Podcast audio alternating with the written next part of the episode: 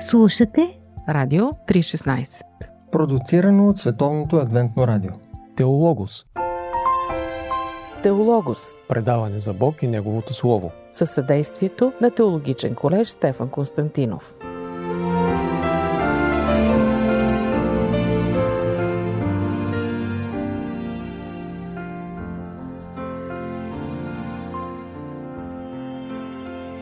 Здравейте, скъпи слушатели! Отново сте с поредицата Книгата с книгите, където правим кратък преглед на всяка библейска книга. С помощта на нашия специалист, теолог, пастор Атанас Стоянов, разглеждаме петокнижието и до сега се спряхме на първите три книги от него – Битие, Изход и Левит. В предаването днес ще разгледаме една математическа книга, наречена Числа. Наско, защо тази книга носи това наименование? Здравейте! Името числа идва при нас най-вече от Септуагинтата. Когато се превежда този текст за старогръцки, това е име в превод. Наш превод се поставя на тази книга. Евреите наричат книгата Демидбар или в пустинята. Или самото заглавие още ни така помага да разберем за атмосферата, която бива описана в тази книга. Тоест, съдържанието на книгата е от пустинята. Ами, атмосферата, която лъха от самата книга, наистина е така доста Пустинна. пустинна. Не през цялото време, разбира се. Не, не, не. Разбира се, че не е така. Голямата си част книгата описва точно номадския живот на Божия народ, който пътува, престоява на някои места по-дълго време, на други по-малко време, но е на път в една атмосфера, която не е така много желана, която не е като среда плодородна Мгм. и място, където животът е меко казано труден. Да, не е благоприятна обстановката. Отново сме сигурни, че Моисей е нейният автор. Тя е продължението на неговата автобиография, историята на евреите. Кога се предполага, че той е успял да напише книгата? Отбележим, че тя е част от едно цяло, това, което казах и в началото. Самата книга, нейното начало и нейния край са тясно свързани с Левит, предходната книга и Второзаконие, така че ние ги разглеждаме като един цялостен разказ, като едно цялостно повествование. Защо Моисей да е нейният автор? То около 200-300 години авторството на Моисей се е приемало изключително без проблеми в богословския свят. Мгм. Традиционно Моисей бива прият за нейн автор. Имаме свидетелството на други места, от, най-вече от Новия Завет, когато части от тази книга биват цитирани и най-вече имаме и свидетелството на самата книга, в която да се казва 33 глава, първи и втори стих, ето пътуванията на израелтяните, които излязоха из египетската земя по устроените си воинства под ръката на Моисей и Арон. Моисей по Господно повеление написа тръгванията им според пътуванията им и ето пътуванията им според тръгванията им и текста продължава със самото описание на тези пътувания. Та, книгата и тук ви казва, казвам и тук, понеже във всяка книга си има Мгм. такъв текст, Да. който ви се казва, че Моисей бива призован да пише, освен битие, разбира се. И тук ви се казва, че Моисей е призован да пише. Той описва пътуванията подробно с тръгванията им, спиранията им, с преживяванията, които са се случвали с израелтяни. Да, е нормално да приемем свидетелството на книгата. Свидетелството на самата книга е, че няма друг вероятен автор, посочва единствено и само Моисей и е добре да, да се доверим на вътрешното свидетелство на, на самия текст Мгм. И на цялата традиция до почти до днес, която посочва Моисей като автор на тази книга. Коя е голямата основна идея в книгата числа? Не са числата и статистиката. Бих искал преди това обаче да спомена няколко неща за самата структура, за да отидем от структурата към Към към идеята. идеята, към това, което самата книга вече ни на книгата числа е една от най-оспорваните и тя не е оспорвана, понеже е трудна за разбиране, понеже има така доста варианти на структуриране на самата книга. Наобщо може да се раздели на две части. Първото поколение или опитността първото поколение в пустинята, пътуването му и след това перспективата на второто поколение да влезе в Ханаан. Мгм. Но има и друго разделение, друга структура, която може да се направи в един паралел с книгата Изход. Какво означава това? Всички ние, може би, сме чували за паралелизмите като начин на мислене и изразяване в еврейската мисъл.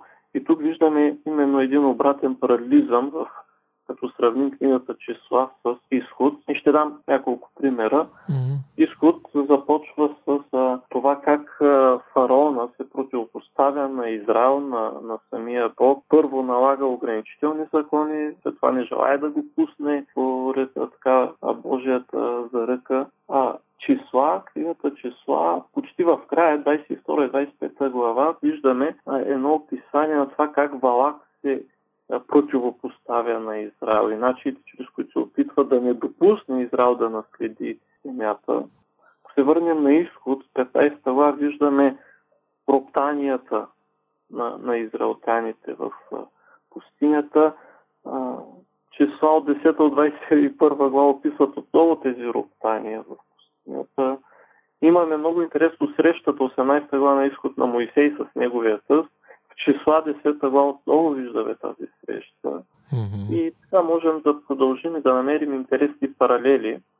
Защо казвам това? Понеже самата структура ни помага да, да разберем и каква е а, темата или кои са основните неща, към които а, автора иска да ни насочи. Тоест Моисей не е писал просто така описателно, а с идеи с замисъл. Да. Той е писал и описателно, но тук имаме предвид и еврейското мислене или начин на, на обхващане на нещата и предаването им по-нататък. Мгм. което е структурирано по определен начин, както и днес, когато се разговаряме, се опитваме да говорим подредено, разбрано, така че другия да ни разбере. За да предадем определена идея. Идея, да, и, и мисъл. А, това е бил начина на, на мислене тогава. А коя е идеята, представена чрез тази интересна Не структура? мисля, че можем само за една идея да говорим, Комплекс а, понеже идеи. това е книга, която е, е изключително жива и близа до нас. Защо казвам това? Книгата Изход завършва с това как Бог слиза върху шатъра за срещаре, който вече е построен и Бог пребивава сред своя народ. Левит обхваща, говорихме около един месец след това събитие, Мгм. и числа описва какво се случва с един народ, сред който пребивава Бог наистина. Или описва тази тясна връзка между Бог, неговото ръководство, неговото величие, от една страна, от друга страна имаме слабостта, греховността на неговия народ, но въпреки това те са заедно, те пътуват през пустинята, въпреки постоянните роптания, за които казахте да израелтяните, Бог продължава да бъде техен Бог, Той продължава да ги ръководи и ги води към определена цел да наследят обещаната земя. Числа описва именно това развитие на взаимоотношенията между Бог и неговия народ Мгм. в което развитие Бог е в, в центъра, понеже той ръководи, разбира се, чрез своите инструменти, Моисей, Арон, виждаме по-късно и синовете на Арон, които излизат на преден а, план като първосвещеници. Бог е в центъра на, на тази книга. Той има план, план, който е започнал с Авраам, потомците на Авраам, че ще им даде земя, която те ще наследят. И в числа виждаме част от изпълнението на този план. Да. Бог не е забравил това, което обещал, а напротив, той го изпълнява, въпреки несъвършенството на човешкия фактор в случая.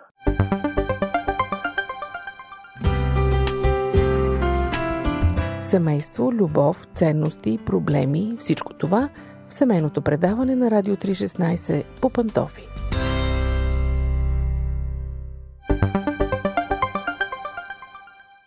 Теологос. Сподели някой интересен текст или пасаж от книгата. Има доста интересни текстове. Един от, може би, от най-значимите, това е пророчеството или пророчествата на Валам, които той изказва. Но като интересен наистина текст е този от числа, 24 глава, 17 стих, който искам да споделя. Ще започна от 16 стих. Каза оня, който чу думите Божии, който има знание за Всевищия, който видя видението от Всесилния.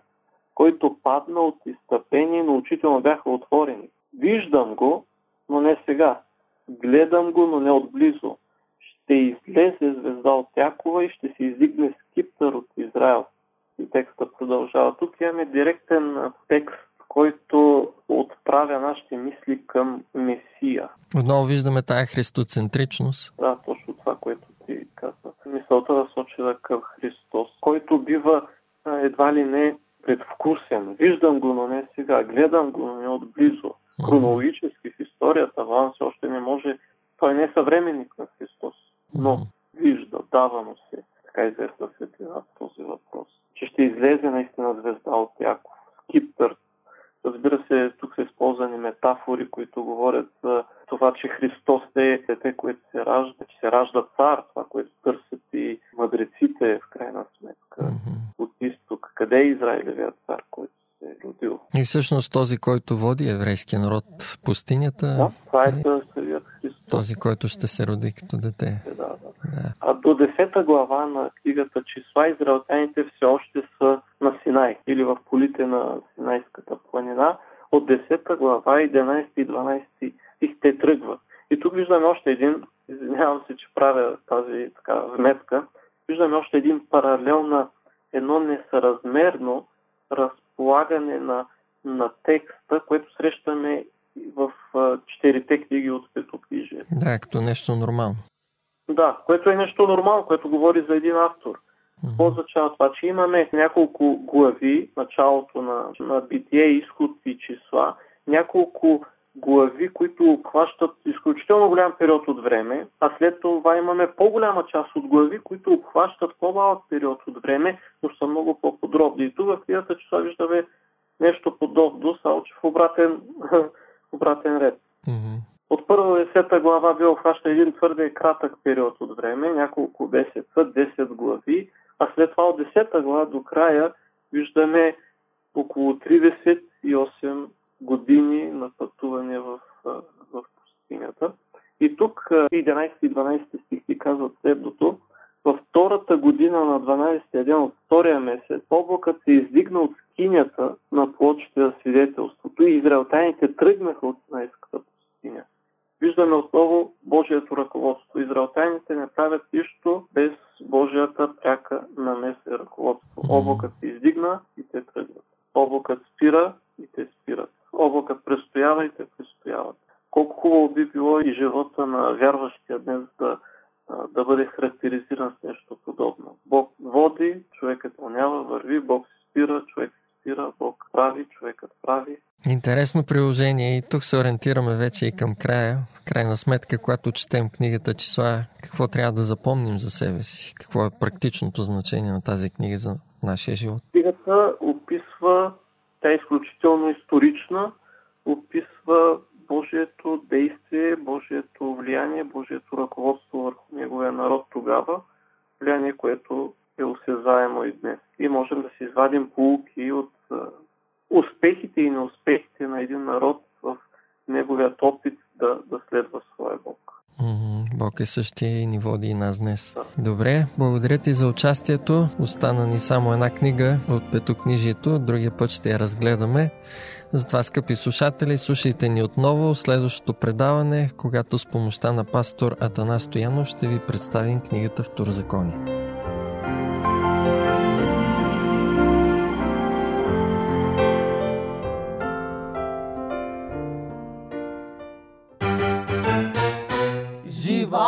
Джобен формат. Здравейте, Криси и Лизи от Канада. Добро утро! Добро, Добро утро! Как е времето при вас? Студено. Сравнително есенно е времето. Да разбием митовете. Вчера беше 20 градуса, не е минус 40 в Канада винаги. Поканихме ви, за да поговорим за предбрачното консултиране, за обгрижването на връзката, на любовта, но преди това вие движихте в една компания. Кога се видяхте с други очи? Ами то това е интересното, че ние се познахме доста преди да се видим с тези други очи. А, и затова може би дойде като изненада малко, особено за Лизи май. Аз да. познавам Криси от... Може от би... бебе. Да, горе-долу от бебе смисъл. А, неговото семейство и семейството на моите родители, преди ние с брат ми да се появим, вече са били приятели и Криси е бил нали, част от живота на а, родителите ми. И просто аз си го знаех. Криси и Роман. Ние с тях си играехме, аз им редях фибички по косите. Аз така си ги знаех. А, съвсем детинско. Да, абсолютно. И после той те изненада, очевидно, когато пораснахте. А, да, дойде от една страна като шок. Аз знаех, че а, ако Криси задава някакви такива въпроси, ще бъде нещо, което той е обмислил и е сериозно. Mm. Така че мен това ме шокира, че, че знаех, че той е вложил доста преди въобще да тръгне да говори с мен. И се притесних.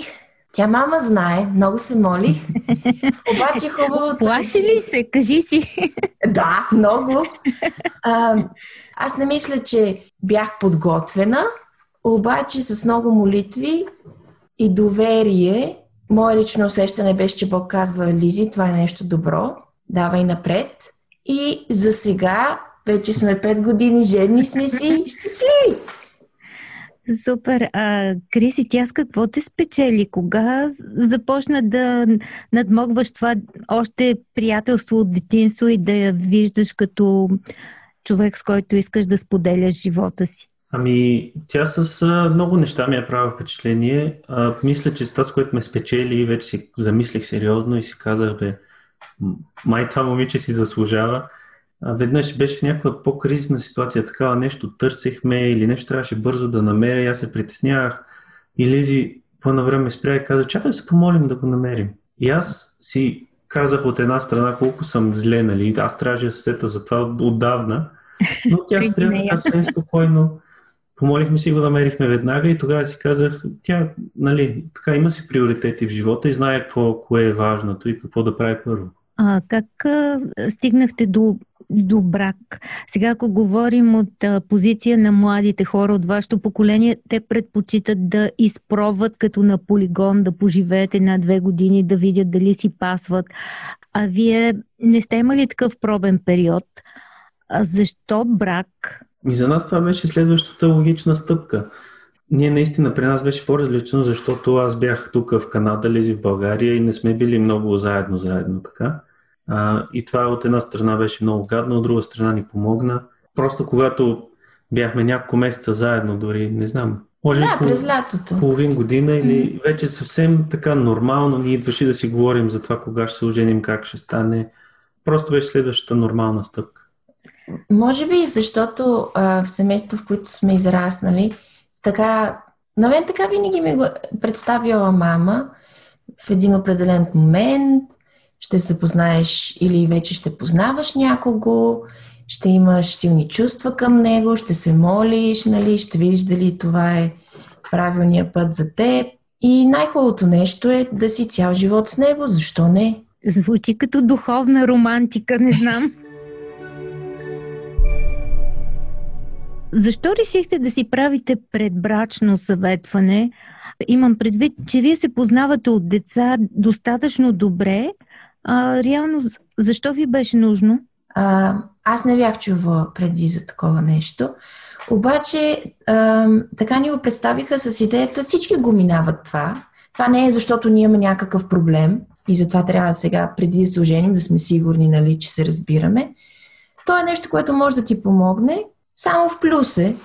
А, както да кажем, като почваш университета и първия ден трябва да направиш ориентиране, да знаеш залите и всичко. Същото с предбрачното консултиране. Просто повече информация е така наготово. Какво научихте за отношенията или един за друг, което преди не сте знаели? Ами, честно казано, ние научихме, аз поне научих доста неща, които някои нали, са по-лични, но общо взето нещата за другия човек научаваш, които преди това или не сме се сещали да си говорим по тези теми, или не сме ги мислили за важни. А, но когато теми, така например? Ами, банално може да звучи, но а, за парите, например, в едно семейство, което е наистина важен, важна тема, а, ние дори не се бяхме сещали, а там нали, Предварително той е един голям тест, направихме няколко часа, след това се обсъжда върху него и, и различните секции от този тест. Едната беше за парите, кой какво очаква, как се разпределят нали, задължения. Просто нещо, което ако може би не го бяхме говорили предварително, някои да. неща ще да ни изненадат след това. На мен това, което също много ми хареса, беше да видя Криси как общува и колко споделя, когато трети човек ни навлезе в нашата си връзка. Защото все пак това е една идея некомфортно. Ние си споделяме неща, които аз няма да кажа на моите родители, нито той на техните. Нали? И по принцип, нали, аз съм с впечатлението, че мъжете си мълчат, не си ги казват тия работи. Само на теб могат да ти кажат нещо, ама нали, всичко само зад затворени врати. Докато ми беше приятно да видя, че когато става въпрос за нещо сериозно, той е готов да потърси помощ от някой друг и да каже, да, аз от това не разбирам. И се успокоих. Поред мен, наистина, едното от, от нещата, което е много важно за мен е да не се от, отива нали, на предбрачно консултиране с идеята, абе ние си знаем, май да. така да отидем.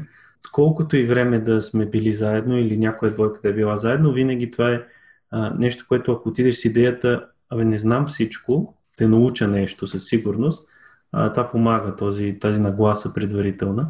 И наистина тогава си готов а, да научиш нещо, а не просто всичко, което ти кажат да си кажеш, бе, аз си знам или това не е вярно или нещо такова. По пантофи. Предаване за семейството на Радио 316. Какъв ви беше последния спор или скандал и Доколко това, което тогава сте минали на теория, ви свърши работа? Примерно в този дял за овладяване на конфликта. Последният скандал беше дали да имаме това интервю или не. ще се, тук бяхме съгласни и двамата. Но...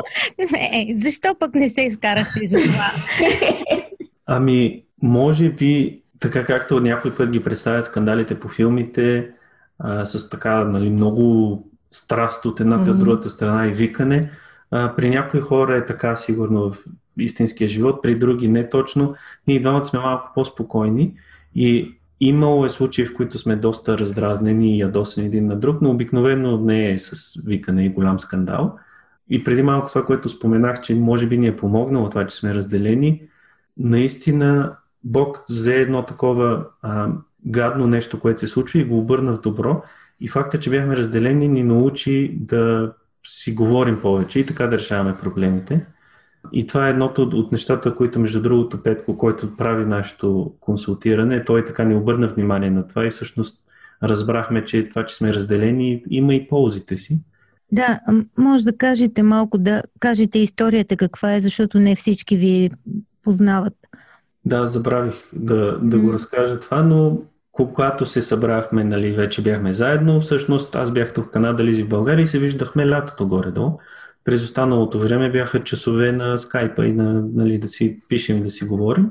И същото беше и след като се сгодихме и даже когато се оженихме, стана така, че 6 месеца тя не можа да дойде тук поради документи и такива неща. И още повече, тогава вече аз бях много ядосан на живота. Но пак казвам, нали, това пък ни така, защото освен да говорим, друго нямахме избор какво да правим, за да решим един проблем и ни научи да си говорим и да овладяваме проблемите по-от рано така. Другия плюс, който аз видях за себе си, беше, че Петко вече беше женен, значи той говореше от опит и ние му имахме доверие, че той вече ги е минал нещата и ни ги казва на готово. Ние не е нужно да откриваме Америка. Плюс това неговата връзка също беше от разстояние, вярно не беше през океана, но пък, доколкото знам, те не са имали много възможност да се виждат на скайпа, така че е било по телефон, което е още по-гадно. И също за карниците, хубаво беше някой да ни каже, че е нормално някои хора пък да не се карат като си викат, защото във филмите го представят все едно, ако ти нямаш такава страст, ти не се обичаш. И по някое време започнах да се чуя, нали, ние що не се караме да си викаме, обичаме ли се, нали, какво става. И естествено, ако питаш някой от обкръжението ти, те ти казват, да, да, няма проблем, нали.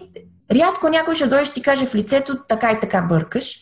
И беше хубаво отстрани някой да ми каже, е, това е добре, спокойно, не се притесняйте, в рамките на нормалното е, като питаме за нещо друго, да ни каже, вижте какво, нали, не искам да ви обиждам, но по-добре е това и това. И а, успокояващо е да знаеш къде си горе-долу. Не знам, поне за мен беше от голяма помощ. Значи, вашия съветник е могъл много добре да ви разбере, защото е минал през същото изпитание да. на връзката. Какво бихте казали на двойка, която се колебае дали да си направи последна да. такава равносметка на плюсовете? Направете си брачно консултиране, да. а, както каза Лизи, това само може да помогне. Ние все още си пазим записките, просто аз чаках да си ги погледна и да си рефрешна всичко, което сме правили, само че значи съм си ги оставила в България, не съм ги взела тук.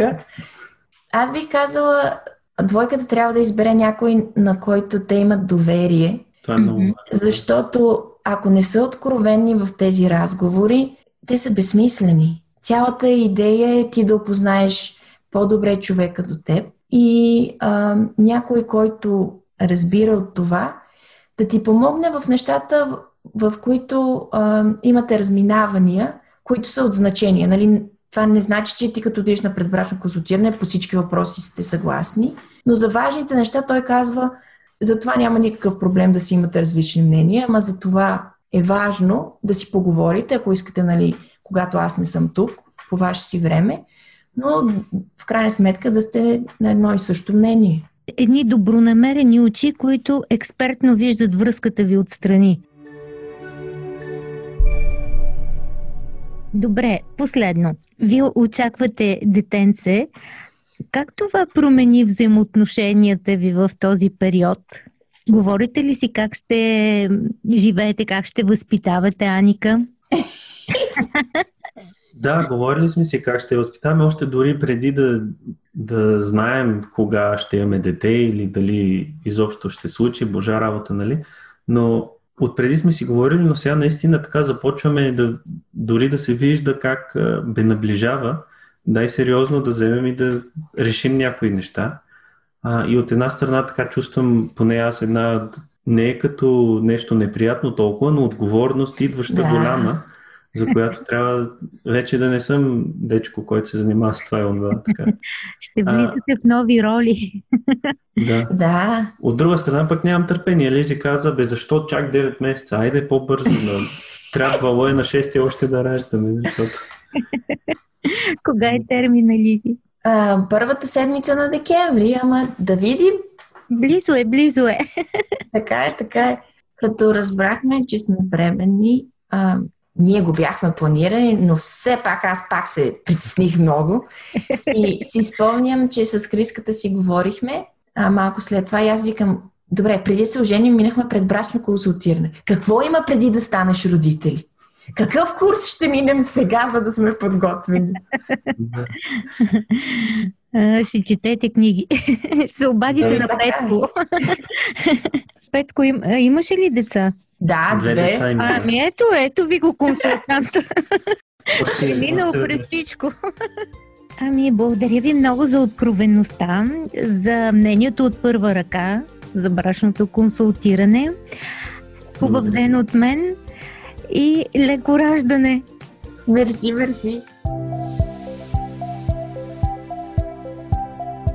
Радио 316 Продуцирано от Световното адвентно радио Сайт 3-16.bg